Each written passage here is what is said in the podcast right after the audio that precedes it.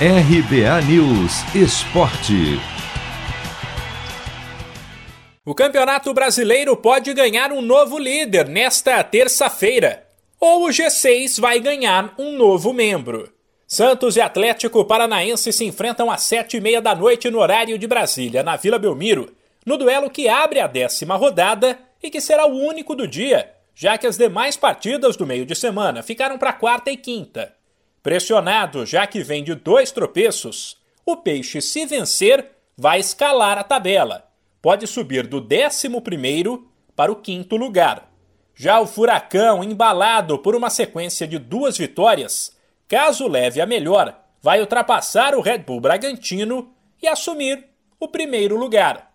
O técnico Fernando Diniz tem problemas para armar o Santos, a começar pelo próprio treinador, que está suspenso e será substituído pelo auxiliar Márcio Araújo, sem falar nas ausências de John, Felipe Jonathan e Alisson, vetados pelo departamento médico, de Caio Jorge, cujo contrato está perto do fim e o futuro ainda não foi definido, e que deve ser preservado, e de Pará, suspenso. Com isso, uma possível escalação é João Paulo, Madison, Luiz Felipe, Kaique e Moraes, Camacho, Giamota e Gabriel Pirani, Marinho, Marcos Guilherme e Lucas Braga. A entrada de Carlos Sanches, talvez no lugar de Pirani, não está descartada. Depois do Atlético Paranaense, o Santos ainda vai encarar Palmeiras e Red Bull Bragantino. Ou seja, nas três próximas rodadas, terá pela frente os três melhores times do Brasileirão. Pelos lados do Furacão, o técnico Antônio Oliveira conta com força máxima, mas pode poupar alguns jogadores.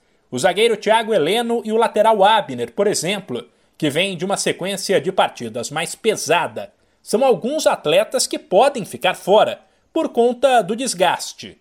Assim, um possível Atlético tem Santos, Marcinho, Pedro Henrique, Thiago Heleno ou Zé Ivaldo, e Abner ou Nicolas, Richard Christian e Terans, Nicão Vitinho e Matheus Babi, depois dessa partida, aí sim o Furacão passará a jogar desfalcado, já que o goleiro Santos e o lateral Abner vão servir o Brasil nas Olimpíadas de Tóquio.